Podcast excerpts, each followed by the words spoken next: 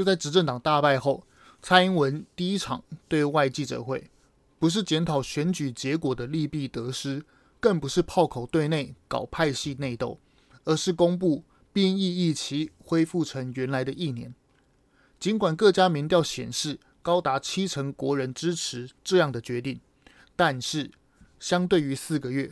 十二个月役期就是相对剥夺感。白话文就是这样做会掉票，会失去支持，但是蔡英文政府还是做了这个决定。总统说这是最艰难的决定，他说作为三军统帅，有责任为守护台湾做好准备，国家利益优先于政党利益。这句国家利益优先于政党利益的这句话，让过去两百多天执政党负面声量瞬间逆转。红媒认知作战、内斗、果冻炒 B N T、 宋逸民小甜甜的宗教闹剧，在这句话面前都不堪一击。兵者，国之大事，我们都知道国防安全非常重要，已经很久没有值得说的议题。这期节目就来整理当前东亚新局势。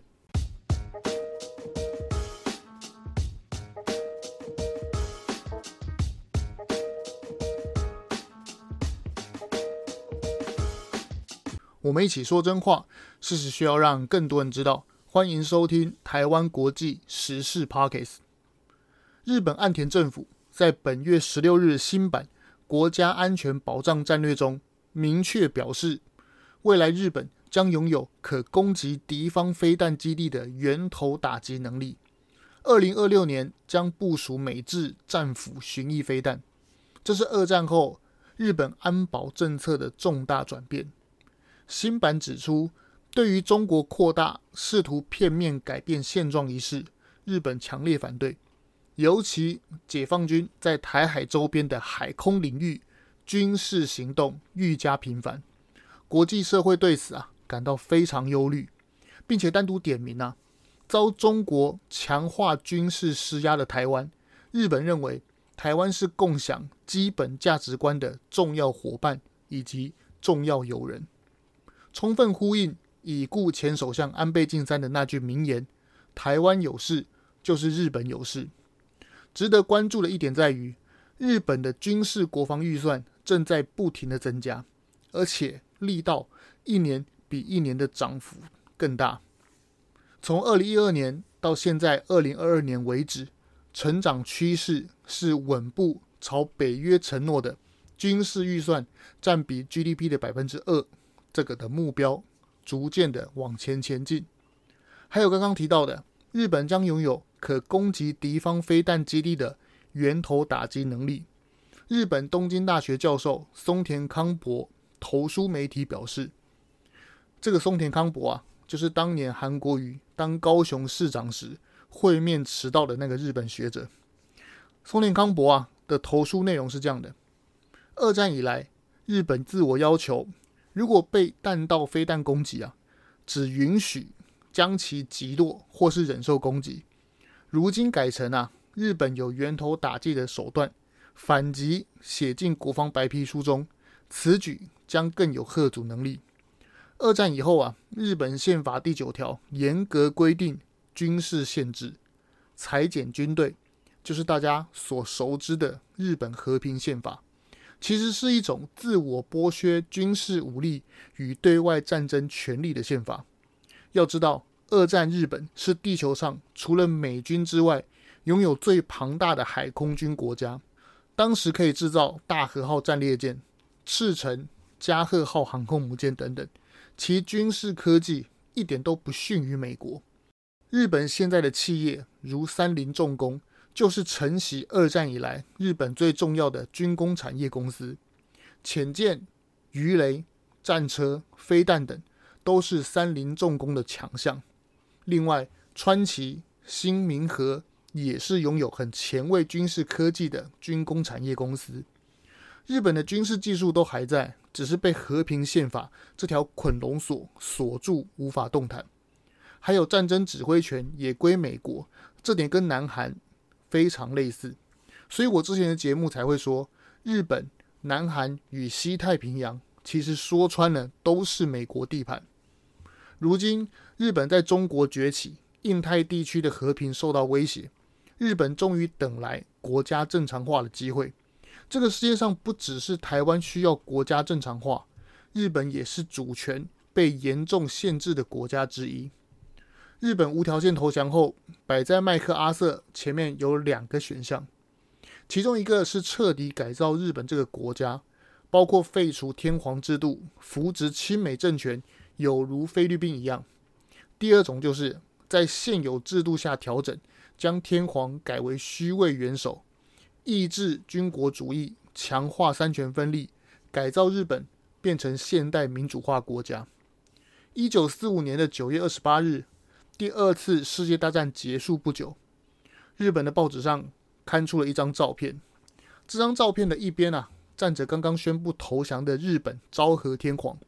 另一边就是叼个烟斗麦克阿瑟。这张照片刊登出来，不仅稳定了日本战后惶惶不可终日的民心，更是让美日关系从战胜与战败国的上下从属关系蜕变成合作关系。是的，这就是美国的政治智慧。公开处决天皇很容易啊，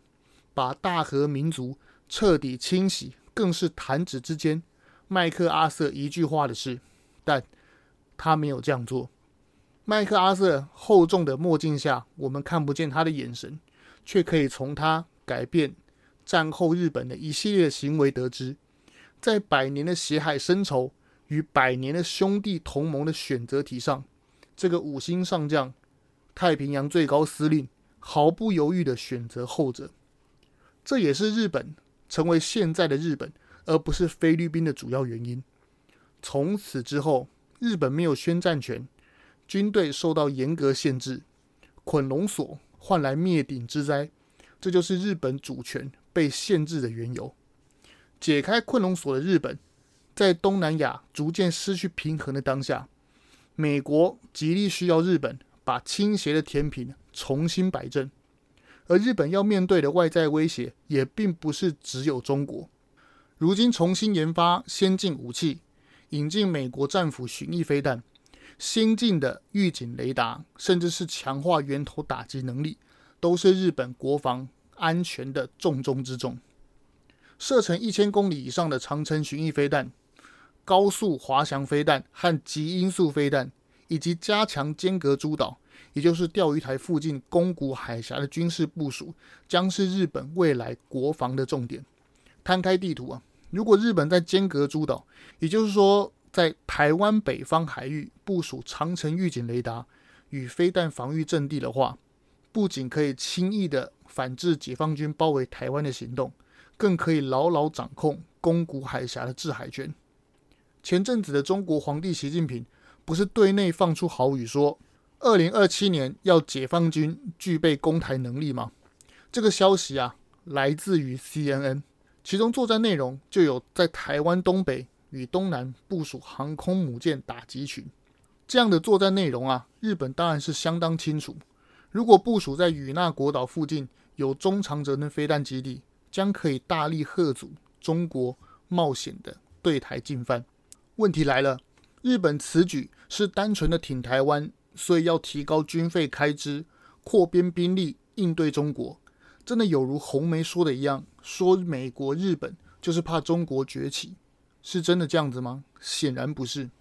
我们之前节目就有说过，台海一旦战争爆发，绝对不是只有台湾遭殃而已。台海、东海与南海都是联动的，甚至是黄海、日本海、对马海峡都避免不了战争。上个礼拜的新闻，中俄联合舰队演习不就拉到舟山群岛、浙江外海，在那边联合作战演习吗？距离台湾只有三百公里，那可不是一个很远的距离啊！要知道，台北到台中啊，也才一百五十公里左右，三百公里，老实说非常近啊！用常规飞弹，甚至不用超音速，没几分钟就到台湾了，这是一件非常非常值得我们关注的事。这边稍微分析一下，为何中俄突然要在距离台湾很近的地方联合演习？奇怪，俄国在亚洲的利益不是只在海参崴那边吗？怎么会跑到南方离他根据地这么远的地方搞联合演习呢？因为普丁啊在乌克兰的战场失利，讲失利可能太客气啊，事实上俄罗斯在乌克兰战场已经输了，现在的差别只在于输得多与输得少。早在敖德萨丢掉，俄军全军退缩防线时就已经一败涂地。泽伦斯基前几日在美国众议院演讲时就有提到，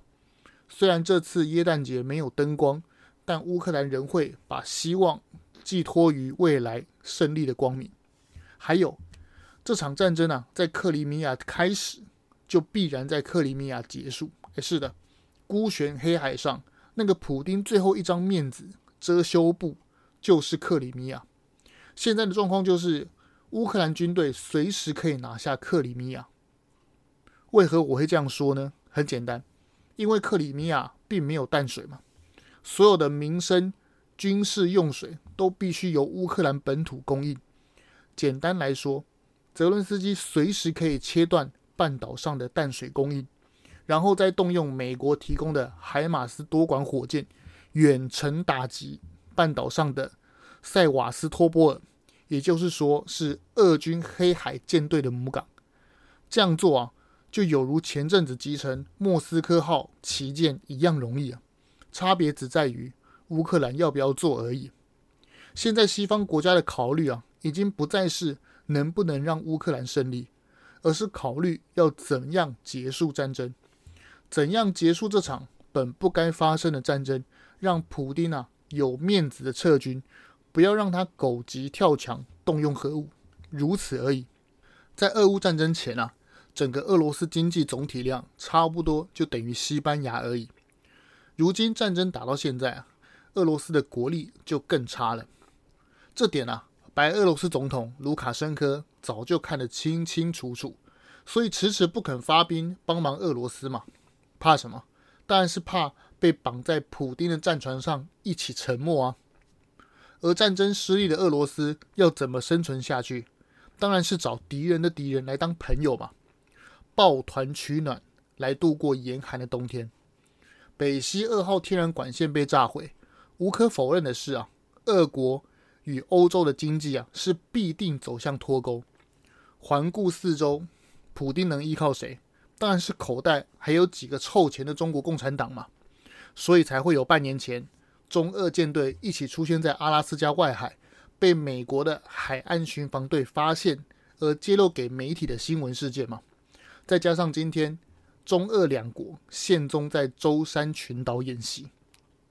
半年前那场阿拉斯加有中俄舰队的那件事啊，有兴趣的听众可以找我们前面频道前面的几集啊，有详细的说明。普丁在乌克兰战场上赢了，假设啊，如果赢的话，搞不好还不需要靠中国这么近啊。相反的，在战况不利甚至败局已定的局面下，中国疫情加上内斗二十大的纷纷扰扰，迫使中俄两国啊必须靠得更近，互相寻求保护。哦不，刚刚说中共口袋还有几个臭钱啊，那句可能不这么精确。防疫两三年啊，解封摆烂，连捅鼻子的 P C R 都没钱啊，真的很难让人想象中共的口袋里到底能多有钱到什么地步。上个月开始的白纸革命啊，到现在为止中国疫情非常严重啊，白肺病啊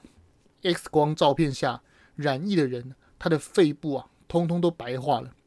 明显啊比 Omicron 还要严重啊。大家都知道 Omicron 是上呼吸道，比如说是打喷嚏、啊、喉咙如刀割、不舒服等等。中国这次爆发的疫情啊，不知道已经混种多少啊，则是下呼吸道感染，而且死亡率非常之高啊。根据许多报道，中国除了医疗体系崩溃，感冒、退烧药锭啊卖到缺货飙涨以外，连殡仪馆里面处理大体都至少排队半个月以上，除非塞红包插队啊，不然啊，我想这已经不是人间炼狱可以形容啊。然后奇葩的是，我们呃我们亲爱的国民党老兄啊，还在该该叫说什么要开放小三通，是忘了过去三年啊口罩戴好戴满是因为谁的吗？是嫌台湾没病毒，普拿藤卖太便宜吗？话说回来，抱团取暖只有中俄两国吗？十二月二十六日，北韩无人机越界南韩，飞至京畿道金浦、播州与江华岛一带，包括住宅区啊，甚至飞临首尔上空。很明显，针对南韩庆尚北道的萨德飞弹防御基地，还有爱国者飞弹的防御阵地而来的嘛。北韩这种明目张胆的挑衅啊，胆子从哪里来的？当然是背后有靠山嘛，跟着中俄两个老大抱团取暖。过去川普时代与金正恩谈判，现在拜登拒绝。过去啊，金小胖拿出核弹，那边耍两下耀武扬威，炒就有糖吃啊，现在没有了。东亚局势很清楚啊，日本面对了老对手俄罗斯、北韩，再加上现在崛起的中国，说强敌环伺也不为过。日本说台湾有事就是日本有事，这句话绝对不是单纯的道义伙伴而已，还有拉拢台湾保障日本安全的意义。站在日本的角度啊，南韩有深深的民族矛盾，不可相信。放眼望去啊，只有南边的小老弟台湾值得信任。一旦台湾被中国掌控啊，日本就不是海上能源运输线被掐断的问题而已啊，可能连睡觉都睡得不安稳。这就是日本极力拉拢台湾、美国组成防御链的主要原因嘛，就是安倍晋三前首相在二零一七年会见川普时提出了战略规划的主要原因嘛。简单来说，由美日台所组成的东亚防御网即将形成，日本、越南、澳洲、菲律宾都相继提高军事预算，扩编兵员，重回征兵制。波罗的海三国在二零一五年俄罗斯并吞克里米亚之后也重回征兵制，台湾在此时此刻宣布征兵恢复一年兵役，本来就是国家当务之急。反观这几天红媒谣言啊，说什么说蔡英文延长兵役是因为美国压力，说蔡英文啊把人民推向战争边缘，简直就是一派胡言嘛。强化国防是为了自己安全啊，跟别人有什么关系啊？又不是美国要打台湾啊。这些红统中国人的脑回路啊，真叫人不敢恭维啊。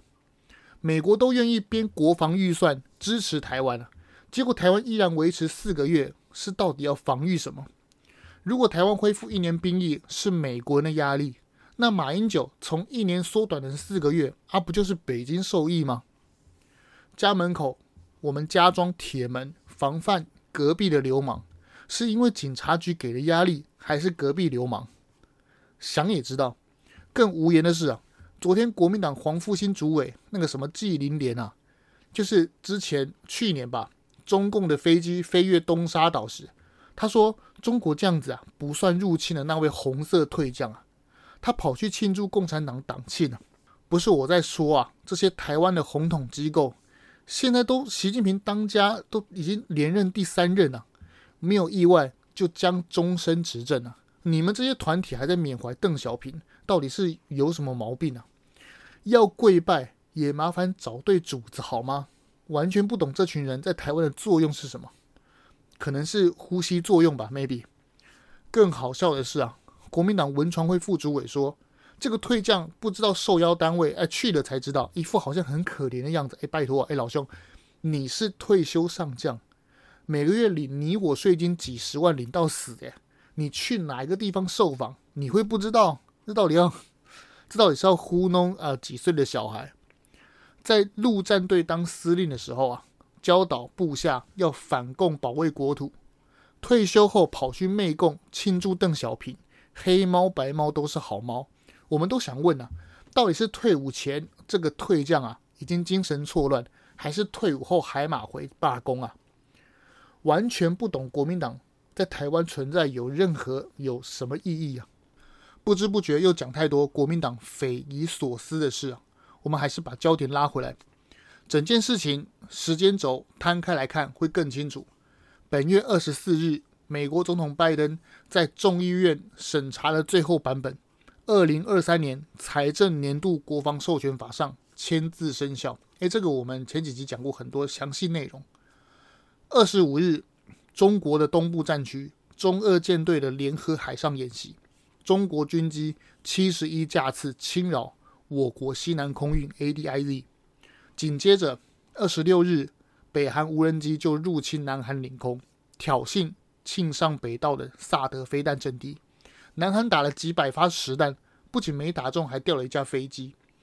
整件事情脉络啊，明眼人都看得出来，中俄北韩已经开始挑衅，并且是相互配合的在武力扩张。这已经不是只有台湾的事，只要台湾发生战事啊，一定是南海、东海等整个东亚、整个印太都联动，绝对不可能只有对台湾用兵啊。兵法就是这样，只要中国确定对台用兵啊，北韩也会同步出兵南下攻击朝鲜半岛，日本当然也会承受中国与俄罗斯的牵制。别忘了，日本与俄罗斯有北方四岛的主权争议，而中国东南沿海的金华区如果也算上的话，只要战争爆发，人口伤亡啊，已经多到不敢想象，绝对是惨绝人寰了。话说回来，如果是台湾现在啊是国民党执政的话，没有要恢复一年兵役，还在派政府高官啊去中国去附和共产党，如果是这样子的话，会发生什么事？美国一定会想说，哎，奇怪，我都编预算给你台湾，帮助你保卫国家，结果你不但不领情，还跑去敌人阵营那边附和，这不是很奇怪吗？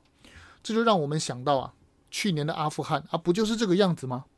美国给钱给人，叫阿富汗保护自己的国家，结果却是扶不起的阿斗，最终就会被抛弃嘛。被抛弃的阿富汗怎么办？只好跑去拥抱塔利班嘛，过上没有人权、妇女如草芥般的生活。而台湾内部的红色共鸣者不就在做一样的事吗？全部都是美国人阴谋，蔡英文是美国人听话的旺旺。打开各大搜寻引擎，不管是、啊、Google 还是 YouTube， 各种不堪的红统认知战、啊、铺天盖地，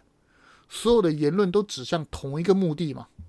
孤立台湾，让我们不得不选择当中国孙子、啊、就是这样子啊。台湾的责任是要变成中国的一部分，还是尽可能的维持现在拥有的国家制度？如果台湾不想变成中国的一省，不想变成香港、西藏吐蕃，甚至是现在疫情大爆炸，退烧药要好几千上万的中国，那我们应该怎么办？当全世界我们的朋友都愿意伸出手来拉台湾一把，一起维护区域安全的时候，我们的责任在哪？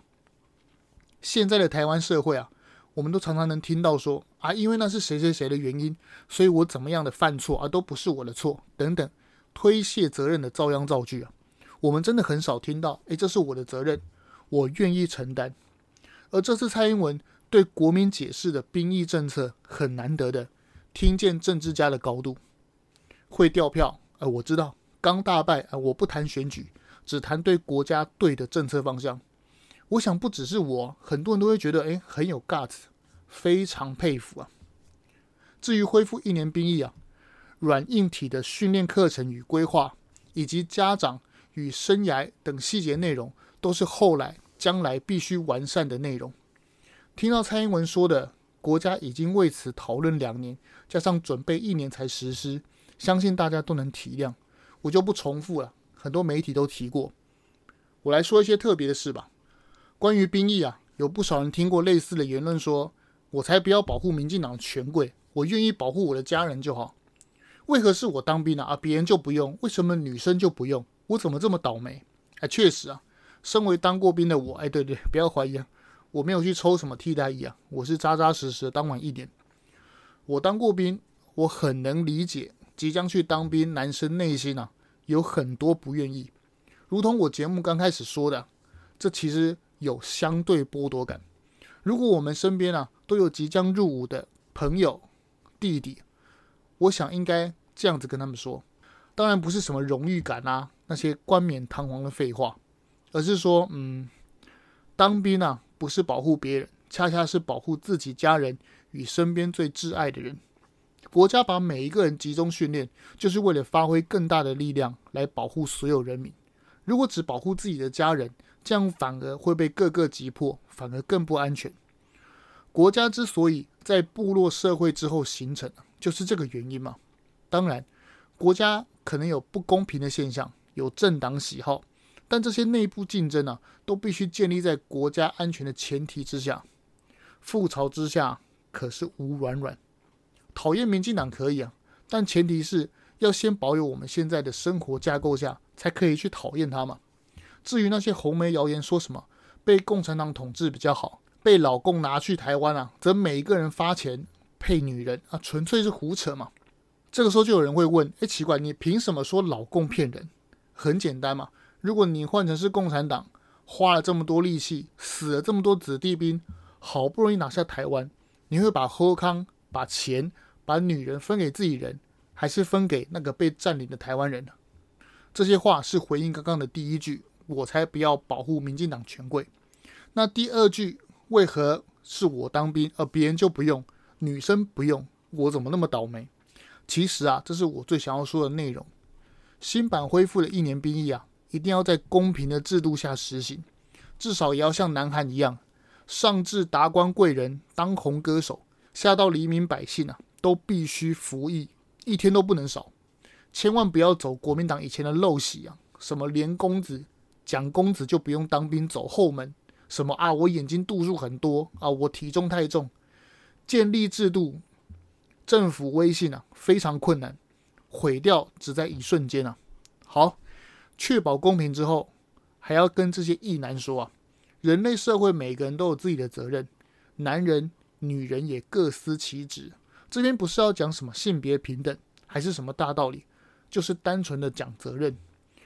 为什么身强体壮的年轻男性要当兵？因为最适合，也是责任嘛。难道要年老的爸妈，甚至是老婆、女友，还是小孩来替代你去当吗？女性有她自己的社会责任，我们尽到自己的义务，就是一种肩膀的表现嘛。我以前要进去当的时候，也会觉得自己 很, 很倒霉嘛。但仔细想想，你家就出一个人来代表服兵役，不是你一个人来服啊，而是爸妈、弟妹，甚至是女友、老婆、孩子，都由你代表来保卫国家。快要跨年了，二零二三年即将到来，希望所有人都能平安、健康、顺心。说真话需要勇气，让我们一起独立思考，让社会更进步。如果你也喜欢我的节目，请帮我分享给更多好朋友，用听的了解国际政治时事。想听什么主题，我说漏了哪些，请一定要留言或是粉专私讯给我。台湾国际时事 Podcast， 我们下次见哦。